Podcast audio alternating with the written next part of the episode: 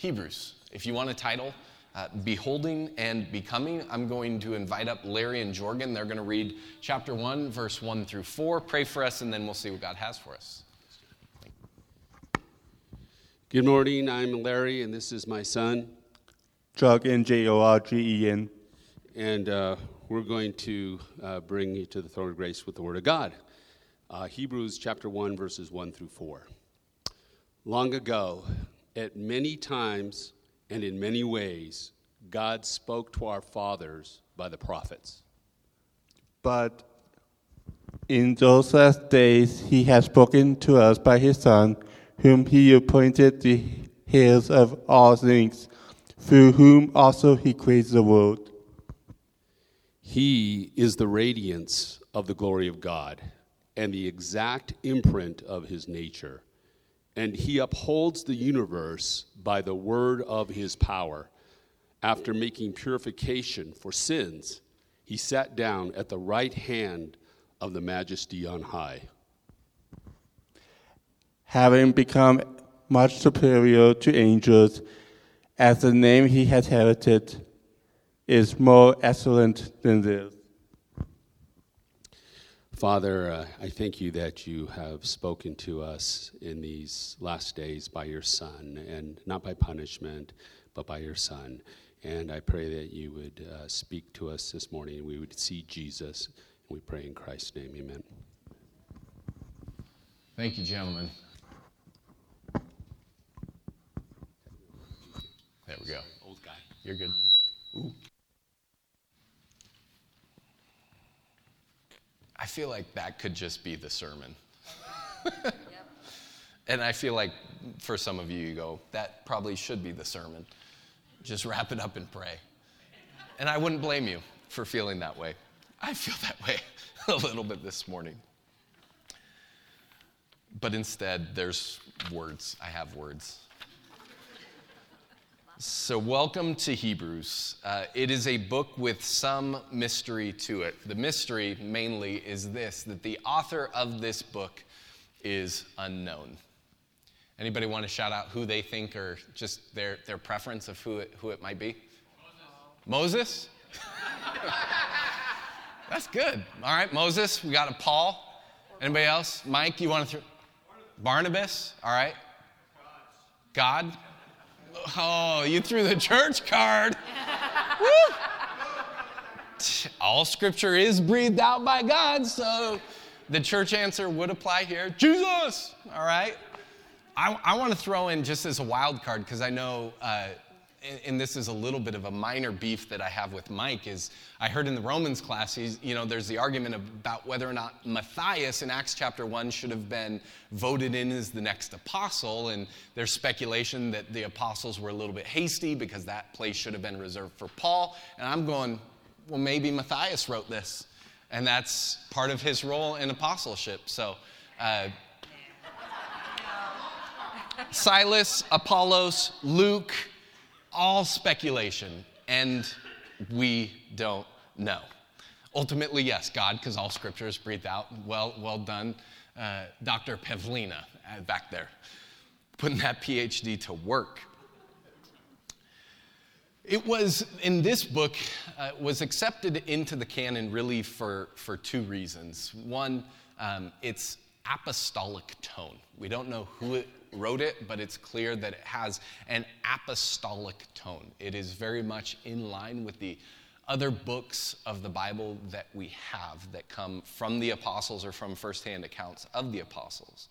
And the second reason that this book was accepted into the canon, actually first by the Eastern Church before the Western Church, is that it has a very heavily Christocentric message. This book centers on Jesus, who he is, what he accomplished, and then what that means for his people then and now. And the audience really helps us understand the message. They were first century followers of Jesus that come from a Jewish background. And like many of the early church during that time, they were following this Savior and enduring suffering. These people were tempted and tried and wondering what it might be all about. in the midst of their difficulty. It was John Bunyan who said, Dark clouds bring waters when the bright ones bring none. Michael Kruger, in his commentary on Hebrews, says, It is the audience that really helps us to understand the book. The audience appears to be primarily Jewish Christians who grew up in Judaism but have believed in Jesus. They have embraced him as the Messiah. Yet they have hit a snag. For whatever reason, perhaps the pressure of persecution and opposition, they are thinking about going back to Judaism. They're considering leaving this newfound faith and going back to the old ways animal sacrifices, worship at the temple, the old paths, if you will, that the Jews have trusted in for generations. In other words, these people are starting to doubt whether this Jesus thing is all it first promised to be. Have you been in that place before? Wondering whether the Jesus thing is all that it first promised to be. And so the goal for them and us really is to behold Christ and become like him in life. All throughout this book, the author goes to great lengths and to show how good, how superior the word over and over is better Jesus is. If you were to sum up Hebrews in three words, it'd be Jesus is better. Behold Jesus and pressing into his plan for his people in life. The thesis of the book is found in what Larry and Jorgen read for us in chapter 1, verse 1 through 4 saying, Long ago, at many times and in many ways, God spoke to our fathers by the prophets. I know that Anthony likes to bring us the message translation from time to time. He likes it, I like it as well, but it's time for some old King James. God, I love this, who at sundry times and in divers manners spake in times past unto our fathers by the prophets. The author is saying that the story of God is not a once upon a time in a land far, far away type story. We know those stories, we love those stories, but they're just fairy tales. They're tales that bring about some element of truth or morality that we can cling to. That's not what the story of God is, though it spans centuries and millennia. He's saying there has been a people, a history, a past that is traceable through his word. And he gives the imagery, uh, at least in our time, of that of a puzzle.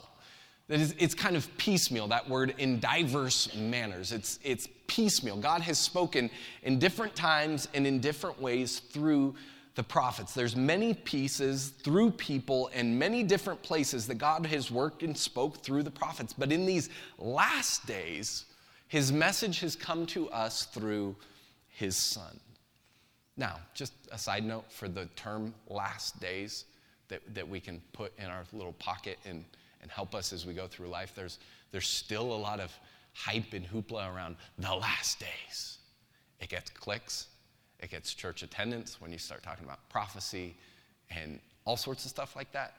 But would you notice that the first century said last days. First century people were going, hey, we're in the last days. So, so the last days is the time between the first advent of Christ and the second advent of Christ. It has been now for us almost 2,000 years of history. So if somebody wants to get you all hyped up about these last days, you go, yeah, we've been in them for a long time. And yes, we want Jesus to return, but we aren't going to get all hyped up on today's news and try to connect the dots to the book of Revelation. Off of my soapbox. Okay. Thanks. I'll get on it again before we're done, I promise. So, in these last days, the message has come to us back on the soapbox, not through the headlines, not through the current election, not through any of that, but through what? His son. Second side note if you want to hear God's voice, if you long to know what God might speak to you, you need to look no further than Jesus. Who Jesus is, what Jesus has accomplished. You want to have God's voice in your life. You know you want to know what God might be speaking. Look to Jesus. In these last days, he has spoken to us by his Son, whom he appointed the heir of all things, through whom he also he created the world.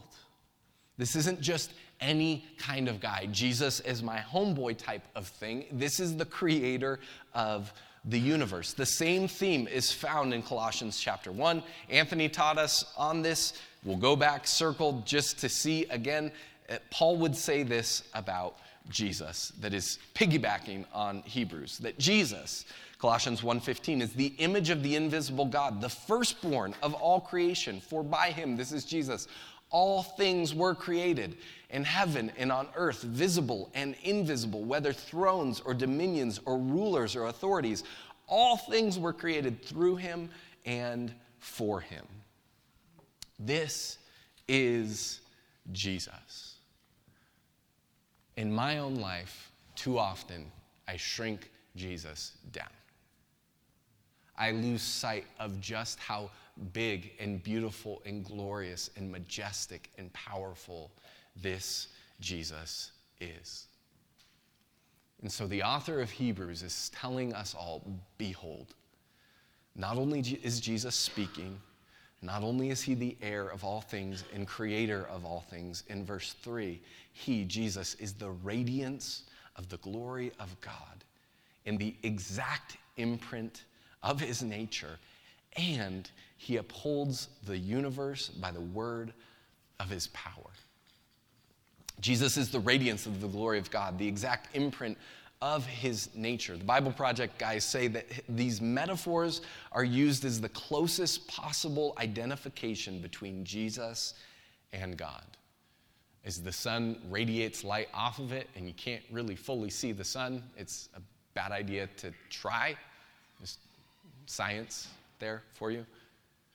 As, as a signet ring would give an imprint and identification of the sender, this is Jesus. He is God. He shows us the heart of God. This verse here from Hebrews and also in Colossians is where C.S. Lewis got the famous trilemma that Jesus is either a liar, he's lunatic, or Lord. And one of the lines is he's on the level, if, if he's a lunatic, he's on the level of a man who thinks he's a poached egg, which is just brilliant writing. But since you've already heard the C.S. Lewis quote, we'll go, we'll go old school. J. Oswald Sanders, the incomparable Christ, he says this If Jesus is not God, then there is no Christianity, and we who worship him are nothing more than idolaters. Conversely, if he is God, those who say he was merely a good man, or even the best of men, are blasphemers. More serious still, if he is not God, then he is a blasphemer on the fullest sense of the word. If he is not God, he is not even good. But what scripture and the story tell us is that not only is Jesus God, the radiance of the glory of God, the exact imprint of his nature, that in his person and work we see that this God and this Jesus is merciful, is faithful, and is pursuing, that this God takes on flesh. Not only does he take on flesh, but he makes a purification, the purification for sins. What can wash away my sin? Nothing but the blood of Jesus. What can make us whole again? Nothing but the blood of Jesus. Oh, precious is the flow that makes us white as snow. He's superior, not only the prophets, but then the writer goes on, he's superior to the angels. Again, this is something that ought to cause us pause in life, that every single one of us has to deal with the question of who is Jesus and then what does that mean? Who is Jesus? If he is God, then what does that mean? N.T. Wright says this How can you live with the terrifying thought that the hurricane has become human, that the fire has become flesh, that life itself came to life and walked in our midst?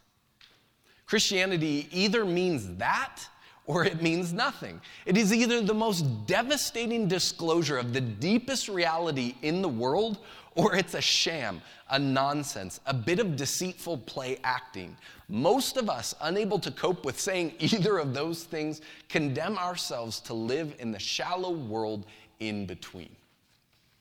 So, where do you find yourself this morning? Who is Jesus, And then what does that mean? I don't want to live in that murky middle ground. There's a better way than the shallow in between. If Jesus is the way, then our calling is to follow him. And what do we find when we follow him? We find that he is better. Again, at every turn throughout this book, Jesus is better. He's superior. And it's a tough term to, to grasp in the English. I was wrestling with this kind of all week because we just go, well, it's better. And we're used to and desire things that are just better, like a little bit of a grade up. Oh, this phone, it's better. It's an upgrade. But we aren't talking like iPhone 13 to 14 kind of better. We're talking, if we're using technological terms, it's like if you were to hold the iPhone 14 Pro today with all of its capabilities and abilities, and you compare that to the tin can string phone that you used in your fort as a kid, like, that's the level of difference. And even more still. We're talking about like back in the old days of uh, old timey medical stuff. I remember hearing a podcast in 14, 15, 16th century. They have no clue how the human body works. And, and they would, if somebody had trouble with anxiety or, or had a, a more like kind of charged up disposition, they go, We know how to cure this.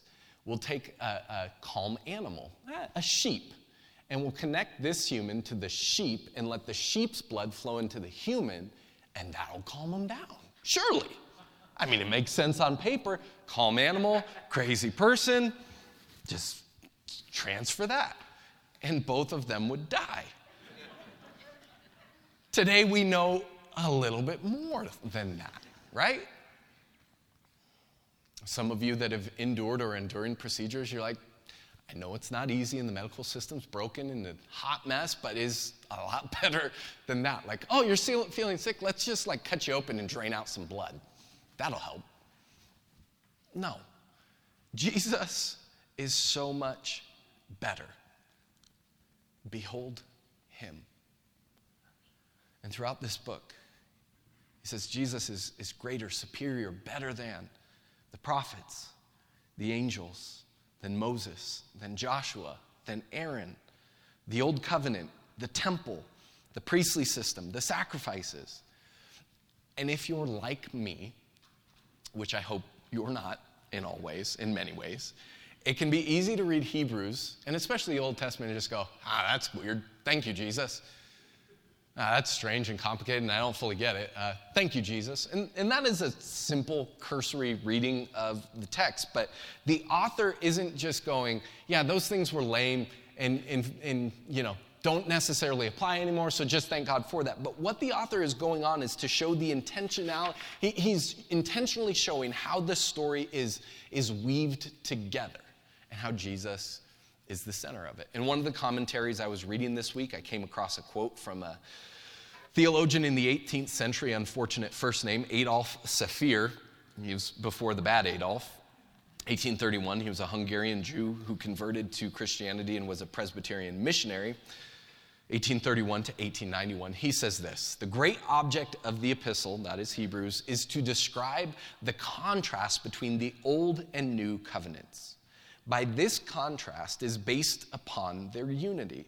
It is impossible for us right, to rightly understand the contrast unless we first know the resemblance.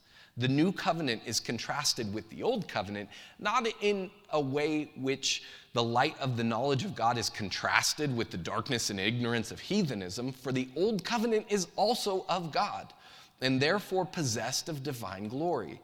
Then this, this is so good. Beautiful is the night in which the moon and stars of prophecy and types are shining. But when the sun arises, then we forget the hours of watchfulness and expectancy and in the clear and joyous light of day, there is revealed to us the reality and substance of the eternal and heavenly sanctuary. That's what's going on in Hebrews. And this author goes to great lengths again and again to anchor these believers in an unshakable hope in the midst of their turmoil. Because in their troubles and in our troubles, it reveals what we are trusting in what we are hoping for. And there's an opportunity for us and these believers then to recenter and cling to the truth. And often that truth comes in a very forward, which can be difficult way to hear it. And the author in God is not callous or cold, but is showing how understanding and empathetic Jesus is, as well as honest and clear with the consequences of rejecting him.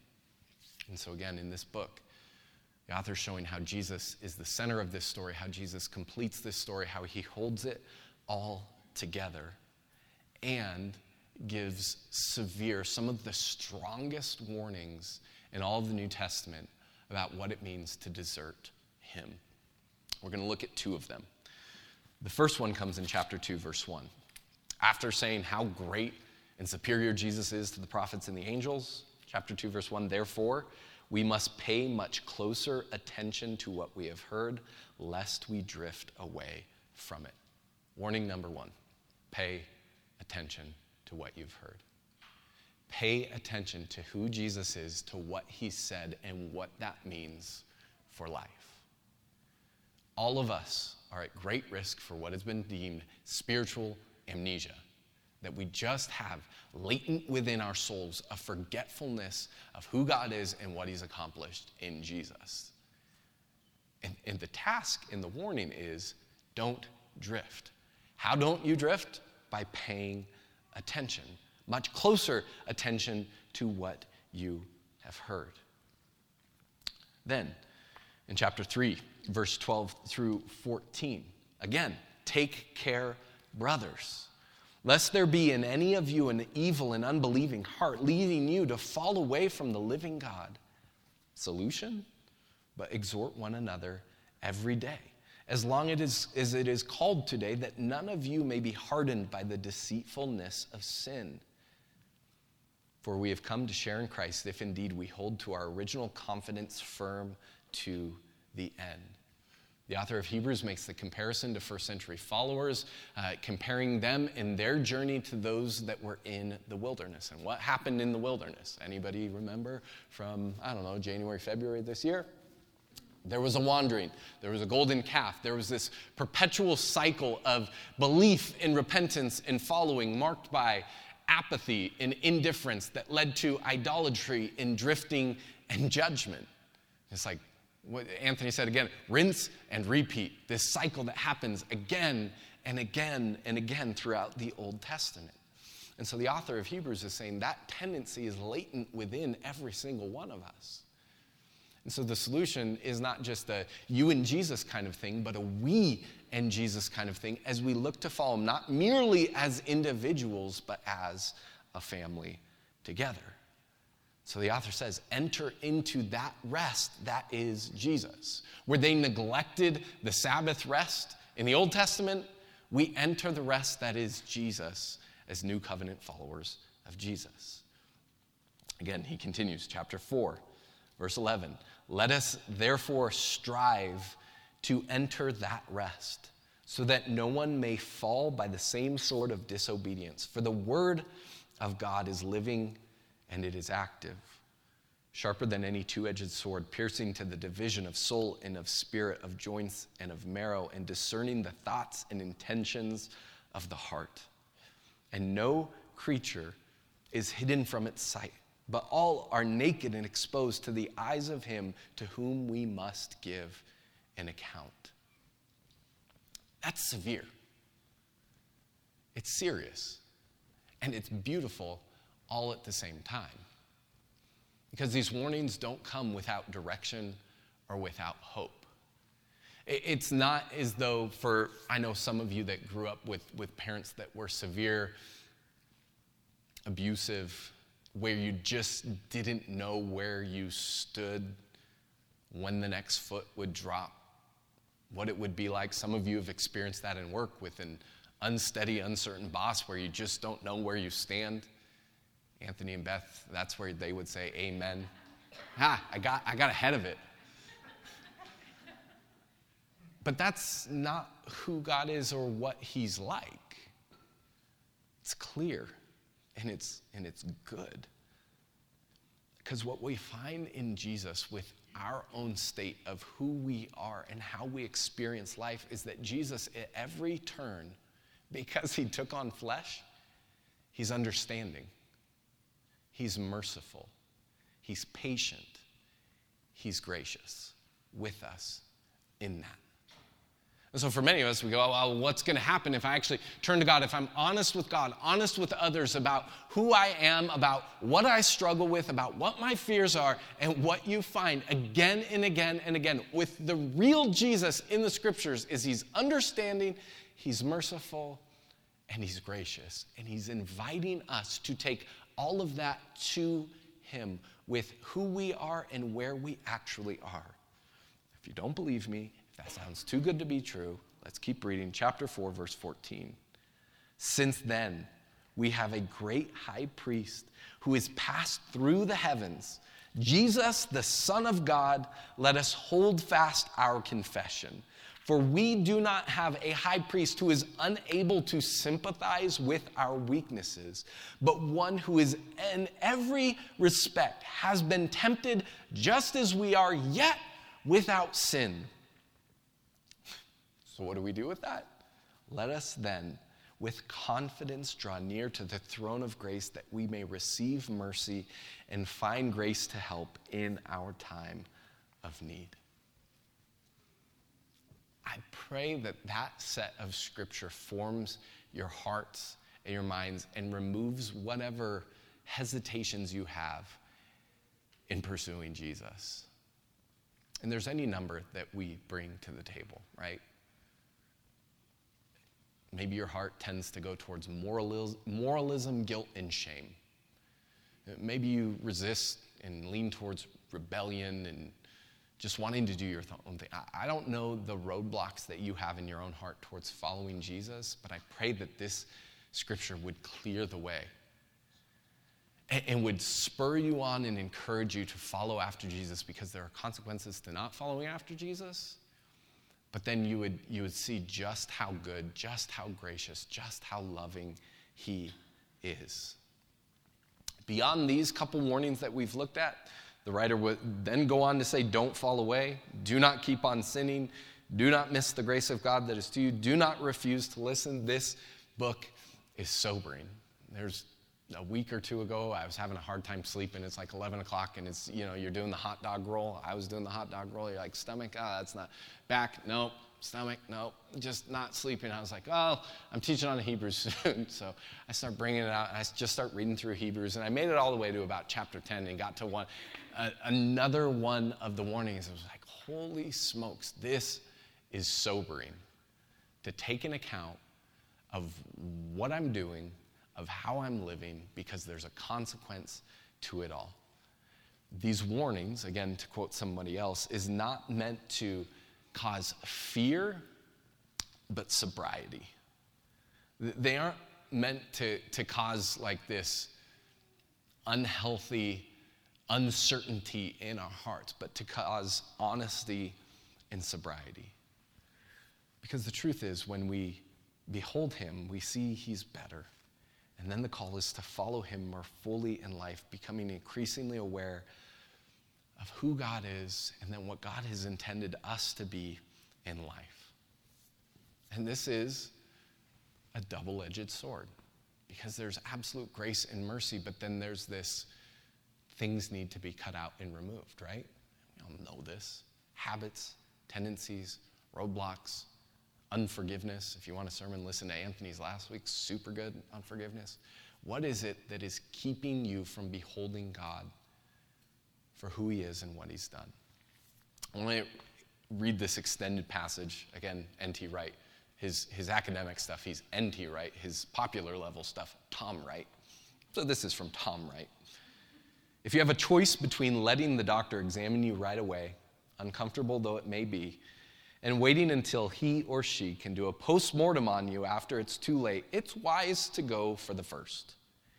If you open yourself day by day and week by week to the message of Scripture, its grand sweep and its small details, and allow the faithful preaching of Jesus and his achievement to enter your consciousness and soak down into your imagination and heart, then the admittedly uncomfortable work of God's word will begin hap- will be happening on a regular basis, showing you as we say where you really are, what's going on deep inside. You may need help from someone else in this process, just as the healing work of the early church didn't mean that doctors became unnecessary. So, the probing, searching, penetrating analysis of God's word doesn't mean that there isn't still a job for the psychotherapists and similar professionals. But nor do they make the task of the word unnecessary. To spend time prayerfully and thoughtfully with Scripture and with Jesus, the written and living Word of God, is to know the gentle but powerful touch like a very sharp and fine blade, producing surprising and perhaps alarming results. And this is the gift of what Scripture does and the story of God does in our life. It reveals the other stories we cling to and have been indoctrinated by. It shows the idols that we hold to and the longings that don't line up. And it's true that these last days can feel like a wilderness.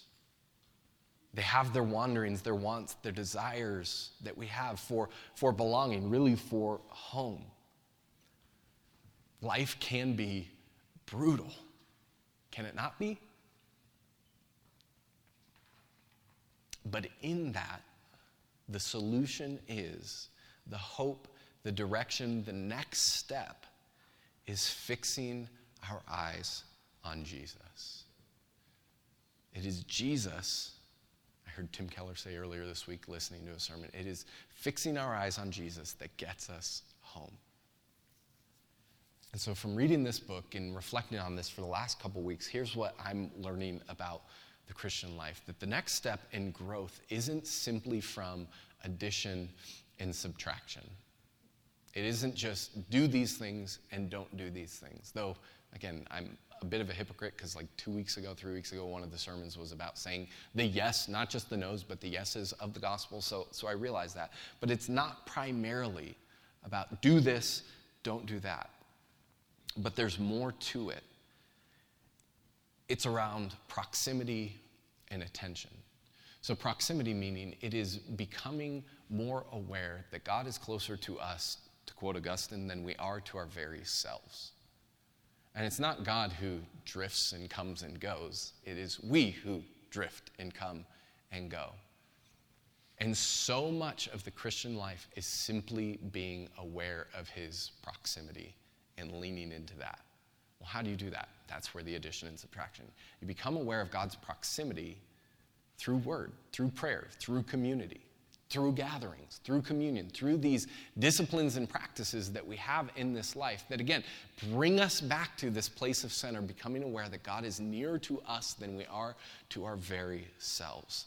And the practice of that is simply paying attention. It's been said, I don't know who said it, but that the world has changed in, in what is one of the most valuable uh, uh, commodities today is our attention. And so, what are all the companies and advertisers doing? They're, they're trying to uh, capitalize on our attention. How long we can continue scrolling. And again, uh, maybe a small soapbox, like the average user of TikTok, the most popular app right now, I think it's like an hour 59 minutes a day on the app, is the average. And for those of you that are on TikTok, we can have a conversation. Just stop. I don't know.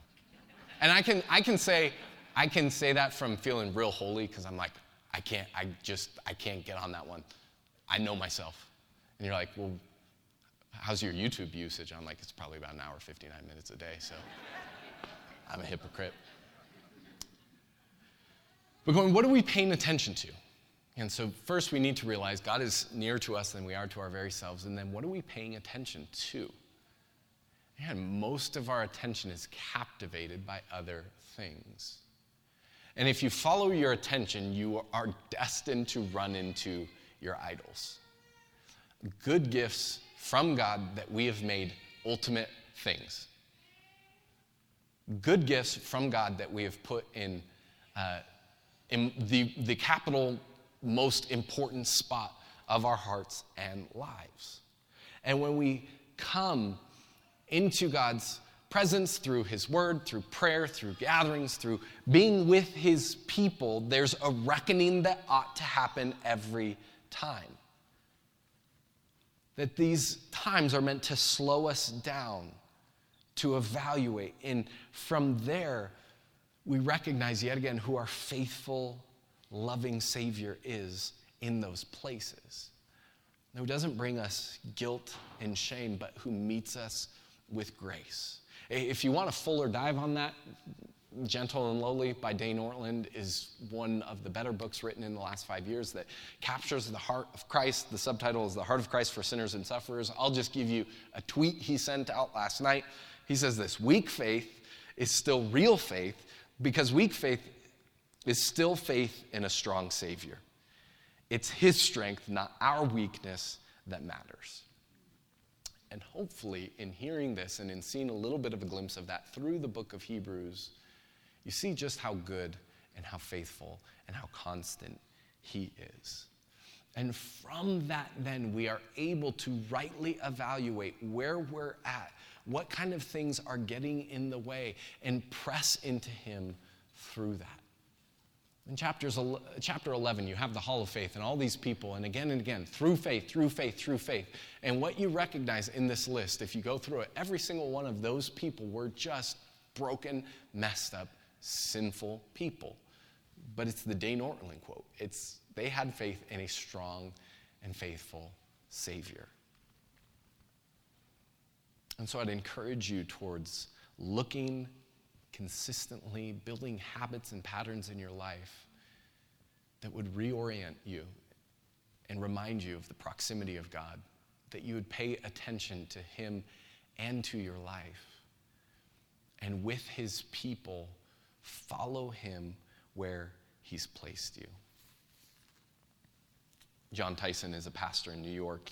He sends out a weekly email I find helpful. And this week he was talking about uh, the things that rob us, and it was playing into uh, the sacrifice. And one of the sacrifices in the Old Testament where the vultures came, and he built on that. Here's the quote He says, The vultures of consumerism will come to steal your generosity. The vultures of lust will come to steal your holiness. The vultures of power will come to steal your humility. The vultures of selfishness will come to steal your sacrifice. The vultures of distraction will come to steal your focus. Drive them away with faith. Drive them away with the word. Drive them away with prayer. Drive them away with spiritual discipline, disciplines. Drive them away for the reward that God has promised.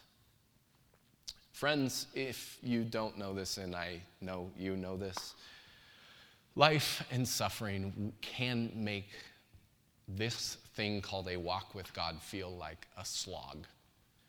Like we read the first quote from Michael Kruger, we can ask ourselves is following Jesus really worth it? And I'm grateful to know that I don't think God shrinks back or looks at us with a cross eye when we ask those questions because he knows us. And he took on flesh.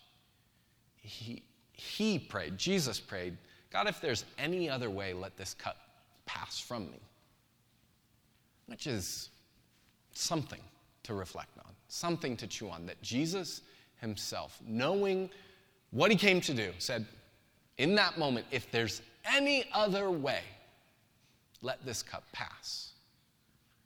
Nevertheless, not my will, but yours be done. I, don't think God looks at our suffering, at our pain, at our questions, at our hurt, at our wounds, and shies away from them at all. No, it seems again and again from the life of Jesus, you look back at the Psalms, he is so open to our humanity he is so open to our questions. He is so open to our pain. He is so open to our wounds. And he says, Bring them to me. And I think what has helped me through those doubts and fears and questions and wonderings, and is this really worth it, is coming back to who Jesus is. That's what I can't personally get past. I can't get past Jesus. For my own heart that wanders and that wonders in this life with its pain, with its sorrow, with its temptation is for my North Star, I go, the resurrection. Did Jesus really rise? And I go, oh yeah, the tomb is empty. I mean, and you can look at it from scripture, you can look at it from the evidence. It just, he really came. There really was a person who walked this earth named Jesus, who really was crucified, who really was buried. And, and through faith, I'm believing, really rose again. And history points to those evidences as well. And then not only that, but he really has done something in my own heart. And he really continues to do something when I press into him and his word. He really does continue to show up in my life through my friends, through my family, through so many evidences of grace in my life that I'm not often paying attention to or thankful for. He really does keep showing up. Though I've been like this, it's faithful, true, consistent, constant, loving, merciful, gracious, compassionate, again and again and again. I go, well, to who else shall we go? He alone has the words of eternal life. Let's close with Hebrews 12, verse 1 and 2. Therefore, since we are surrounded by so great a cloud of witnesses, let us also lay aside every weight and the sin which clings so closely.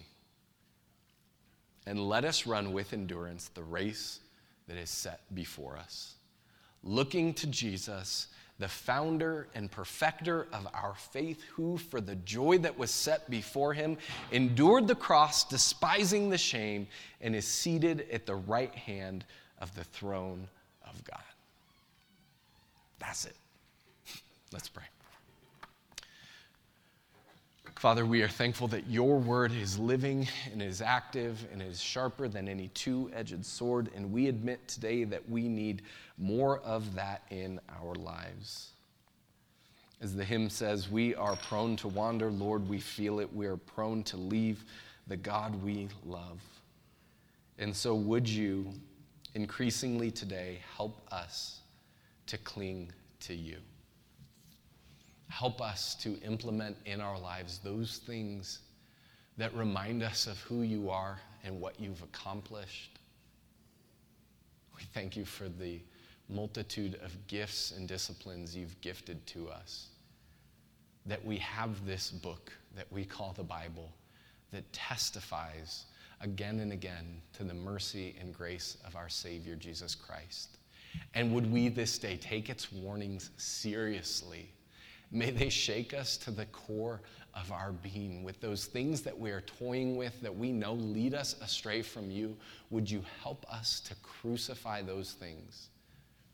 Crucify our flesh, any passion or desire that leads us away from you, those temptations and longings that we think in the short term lead us home, but they are not of you and actually take us off the path. God, would you wrap us into your heart, your will, your way? We need you. And it is in your name, Jesus, that we pray and ask all these things. Amen.